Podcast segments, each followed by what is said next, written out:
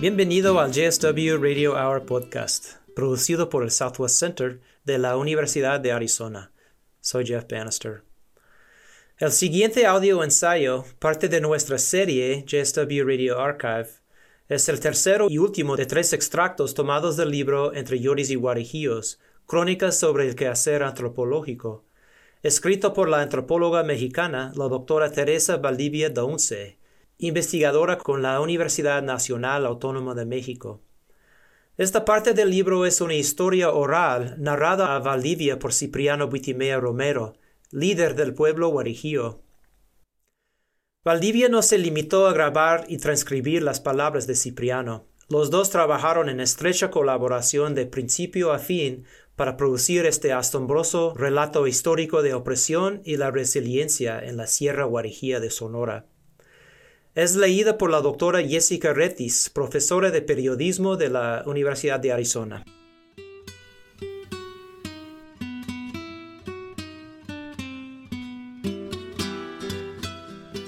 Yo fui nacido de Guamuchi para abajo, como a unos 4 kilómetros en un lugar que se llama Cueva Larga. Guamuchil está antes de llegar a los Bajíos. De allí fui nacido yo. Tengo cuatro hermanas y dos hermanos, más uno muerto que murió de enfermedad, porque en ese tiempo no había doctor. Éramos muy pobres, no teníamos nada, y nuestro padre trabajaba por allí con las personas que tenían, con los ganaderos, le pagaban poco. Le pagaban en ese tiempo cinco pesos. Cinco pesos de los de ese tiempo. Mi padre trabajaba de sol a sol. A veces iba a trabajar y le daban cinco litros de maíz por día, por todo el día desde la madrugada hasta que se metía el sol, y solo para ganar cinco litros de maíz para alimentarnos a nosotros. Así era en ese tiempo. Toda la gente trabajaba con las personas que tenían, con los ganaderos. A algunos les daban chamba constante y muchas veces los ponían a sembrar a medias, pero de allí pues nada les tocaba a ellos, porque para trabajar y para mantenernos a nosotros tenían que estar sacando provisión. Cinco litros de maíz, o muchas veces les daban un litro de sal y así. Así era como se mantenían más antes. Cuando yo me cooperé en el sentido en este mundo, yo estaba muy chicuelo en ese tiempo. De la provisión era muy poco lo que ganaban. Nuestras madres salían por allí a buscar cuando había fruta, pitaya, hecho, tempisqui, que por el mes de mayo empieza a dar frutita ya madura. Toda la gente comía fruta del monte, pues no tenían nada que comer, Tenían que buscar en el monte. Allí buscaban las mentadas abejas del enjambre para la miel. Y luego hay una raíz que se llama chichigo. Es un guirotito que da guía y se pone amarillo cuando se seca. Ese tenían que escarbarlo para comerlo. Todo eso es lo que comen los pobres, pues. Muchas veces ponían simbra para acusar un venadito. En ese tiempo no había con qué matar ni rifles ni nada. Lo cazaban con una simbra, o sea, una trampa que se hacía con un mecate que se colgaba en una rama donde el venado se lazaba solito. Y allí lo agarraban y carneaban. Con los jabalines pasaba lo mismo. Si tenían buen perro, con el perro los correteaban y los acosaban en las cuevas y los mataban con lumbre, les echaban humo y con el puro humo se moría el jabalí dentro de la cueva. También se buscaba pescado en arroyos y ríos. Antes que hicieran la presa Macusari, habían bagres, mojarras, y más antes había lisas y camarones de esos de los guarijíos que le decimos cochirones. Los castellanos le decían cuaqui, no camarón. Pero hoy ya no hay nada de eso. Después crecí y yo trabajaba de becerro para ganar también y ayudarle a mi papá. Ganaba unos cinco litros de maíz. Con eso me pagaban y con alguna ropa mm, que me daban los patrones. Empecé muy chico a buscar la vida desde como a los nueve años empecé a trabajar. Yo nunca fui vergonzoso ni nada. Sería porque el hambre me obligaba a buscar qué comer y para mi ropa. Después hasta ya le ganaba una ropita para mi papá, para mi mamá, y como yo era el hijo mayor pues tenía que trabajar. Como de doce años me fui para el valle. Fui por el lado del Quiriego a vender cuatro costales de maíz, pues decían que allá lo pagaban mejor. Después que los vendí, un señor me ofreció chamba y me quedé y ya no regresé a mi casa. Fue cuando empecé a navegarme por allá.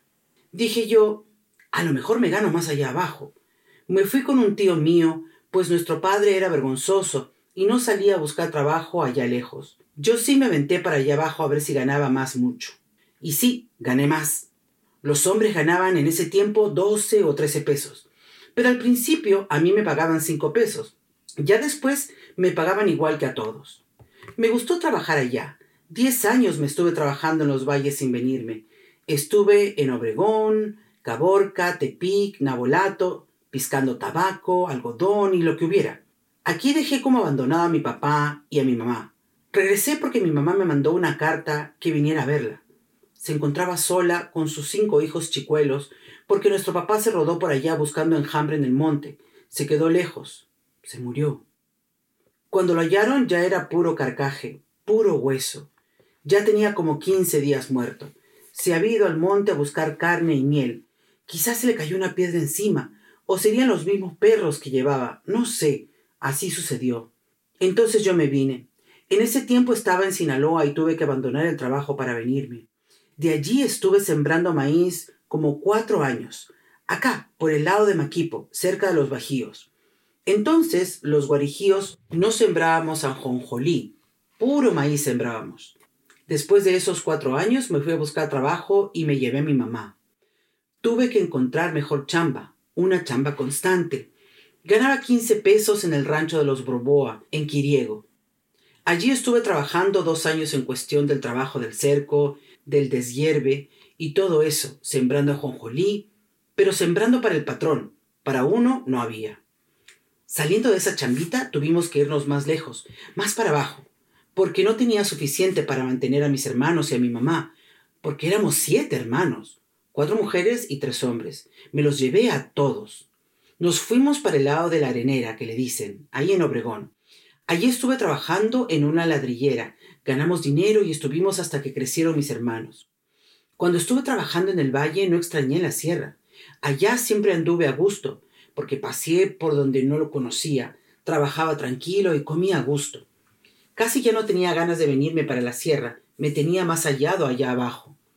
Acá había más ruina, no había que comer, entonces no extrañé nada.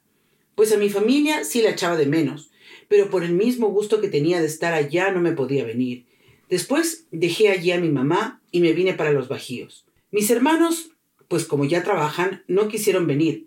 Les gustó quedarse porque no pasaban hambre. Había mucho que comer. Entonces una mujer me había gustado y tuve que venirme para juntarme con esa mujer, que era de aquí. A mí me gustaba sembrar maíz, y ya lo dejaban sembrar un poco aquí, así que me vine a sembrar. Si hubiera nacido en un pueblo, pues buscaría la manera de trabajar donde hay más refuego. Allá en el pueblo, todo el tiempo, desde que empezó a vivir la gente blanca, siempre ha habido escuela. Hubiera estudiado lo que me gustara. Y según el estudio que me dieran, hubiera agarrado trabajo. Me hubiera gustado estudiar de ingeniero para andar en el campo. Yo por eso como de 10 años me fui por allá a navegarme, a buscarme, a preguntar pero siempre con una conciencia del mismo sentido de los míos. No crean que por el gusto, sino por el hambre.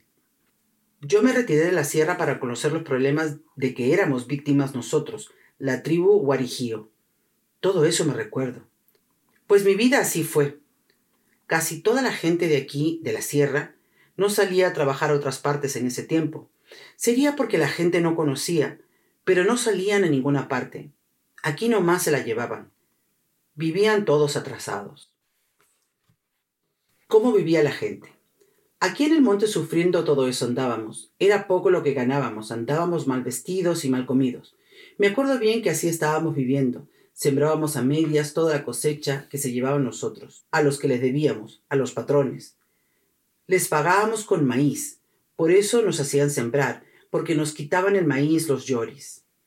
Y así de ese modo vivía la gente toda la gente que estamos aquí en la sierra, todos iguales. Los que vivían en Mesa Colorada, en Babícora, en Los Conejos, en Burapaco y en todos los ranchos, pues igual también.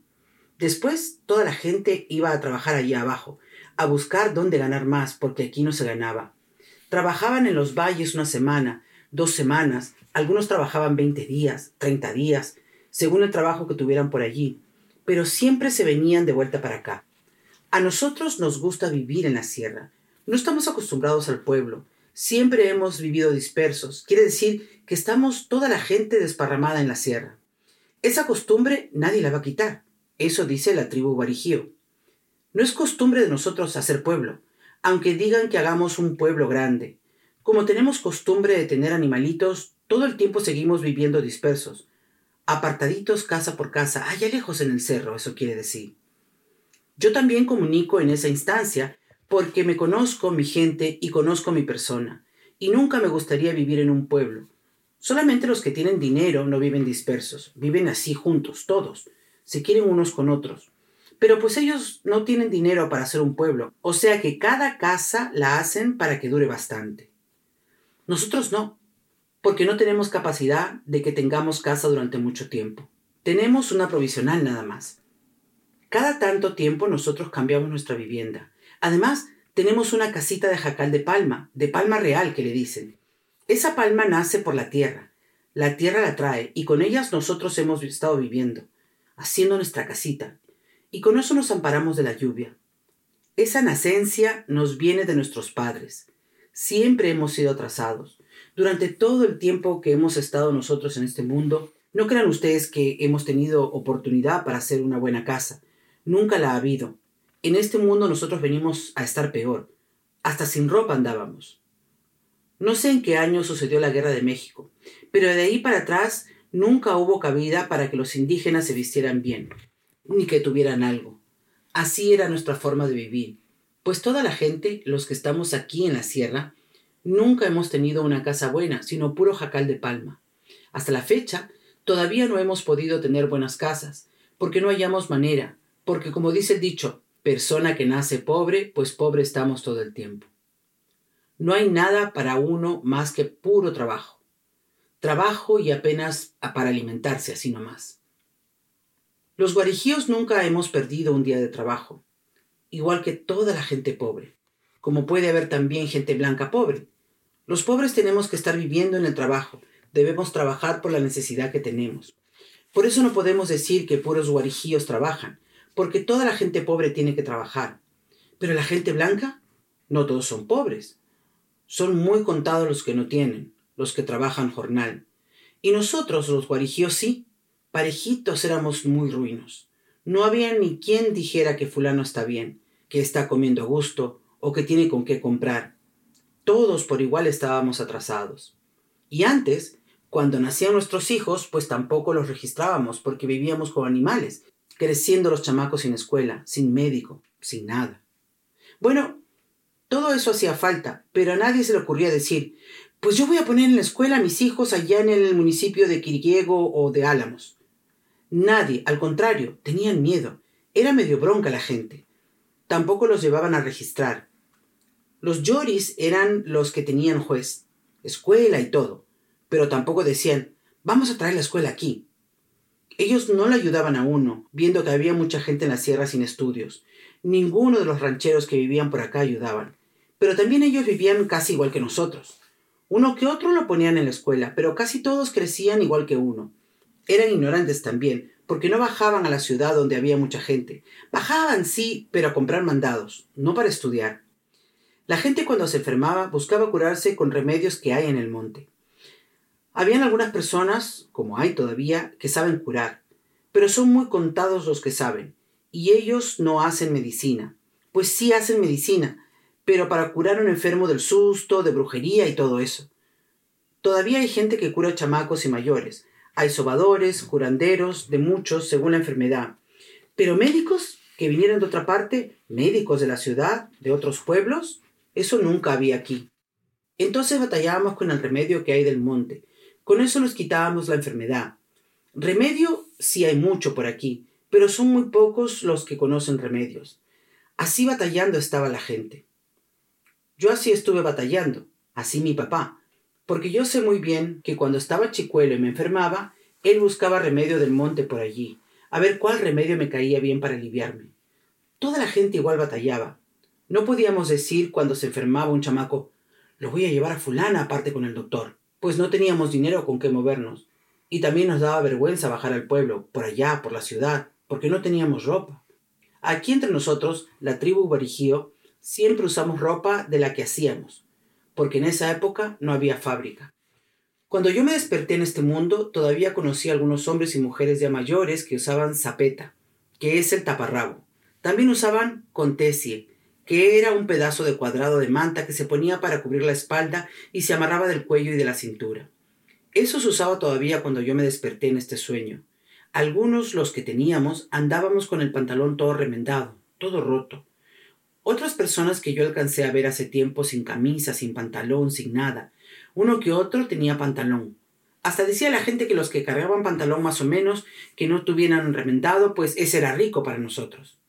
En ese tiempo la gente hacía su ropa con uno o tres metros de manta, de pura esa usaban. Hacían una camisa con manga en pantalón. También se compraba corte para el pantalón de mezclilla que le decían, en San Bernardo o en Los Álamos.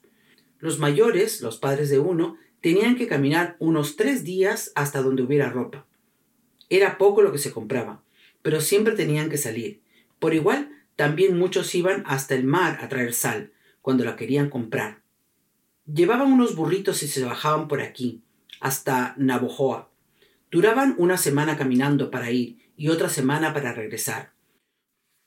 Todos los yoris también tenían que comprar sal hasta allá. Alquilaban gente, ellos no iban, pero ponían arrieros que fueran a traerla a Navojoa. Pero si no más cuando teníamos deuda con el patrón comprábamos. Por allí buscábamos pantalón usado, pero mucha gente ni le alcanzaba para comprar pantalón. Y luego el sombrero de fábrica no se usaba tampoco, ni zapatos. El sombrero que se usaba era de palma, de aquí mismo, de la sierra. Y el guarache usábamos de cuero crudo, los que nos daban los lloris. Nos brindaban un pedacito de cuero seco, lo poníamos a remojar y se hacían guaraches. Las correas, lo mismo. De allí mismo las sacábamos. Los hombres se cortaban el pelo, pero dejaban ese copete aquí, que llegara hasta la nuca, nomás lo peinaban para atrás, así como lo trae el viejito ese de Chinahuiro, don Rómulo. Así andaba la gente más antes. Ese tiempo me tenía que gustar también. Era como todos. Si cargaba un guarachito de cuero crudo, pues andaba a gusto. Pero cuando ya era grande y andaba descalzo, me ponía a andar espinándome por los caminos. Eso sí, la espina no se quitaba ni un rato. A ratito nos espinábamos. Es muy espinoso aquí en la sierra. Y las mujeres, pues igual, ellas menos no cargaban ni guaraches en esos tiempos, descalzas andaban todas. También usaban vestidos rotos sin rebozo. Había una que otra que usaba rebozo de esos grandes, pero ahora casi no se usa por aquí. Yo nunca pensé, nunca me imaginé que iba a cambiar nuestra vida ni nada. Yo vivía nada más sin pensar en nada de eso. Yo creo que no se daba cuenta el gobernador muy bien de cómo estábamos, o ignoraba a los indígenas, pero nos sentíamos olvidados. A veces oíamos que había gobernadores de la República, gobernadores del municipio, pero no éramos capaces de enfrentarlos, porque los padres de nosotros eran broncos como los animales. Pero los pequeños propietarios, esos eran dueños de los que estábamos en la sierra. Los ricos no querían entregar las tierras, se ponían bravos. Que no les damos, decían. Cuando la tribu Guarijío los hizo ricos, porque nosotros éramos los únicos que trabajábamos. ¿Ellos de dónde? Ni un solo poste son capaces de cortar, ni poner alambre tampoco, ni siembran con su propia mano, más que puro mandar saben. Ellos decían, este año vamos a sembrar. Mentira, ellos nunca siembran. Los que siembran son las gentes pobres. En eso serían nuestras manos, manos de los ricos, yo creo, porque hicimos ricos a los lloris trabajando, pues. La gente pobre trabaja porque nos encontrábamos muy atrasados. Ni así, de tanto que trabajábamos con ellos, no nos consideraban, ni que dijeran, pues fulano no tiene dónde sembrar, le vamos a pasar un pedacito de terreno para que se ayude. No, nunca. Ellos no piensan más que para ellos mismos. Los pequeños propietarios no nos daban chance de sembrar a los pobres guarijíos, sino que sembraban a medias con nosotros. Pero los que éramos pobres, sembrábamos a medias porque sabíamos bien que nos daban comida. Nos decían, si quieres comida, pues vente conmigo. Yo te voy a dar algo de maíz. Pero resulta que nos daban unos 5 litros de maíz y nos decían que nos tenía que durar hasta una semana. ¿Pero qué van a durar 5 litros de maíz una semana? Y peor si uno tiene tres o cinco chamacos. Y aquí había gente que tenía chamacos. Y después que cosechaba el guarijío, pues allí al pobre no le pagaba. Tenía que abonar esa cuenta que debía.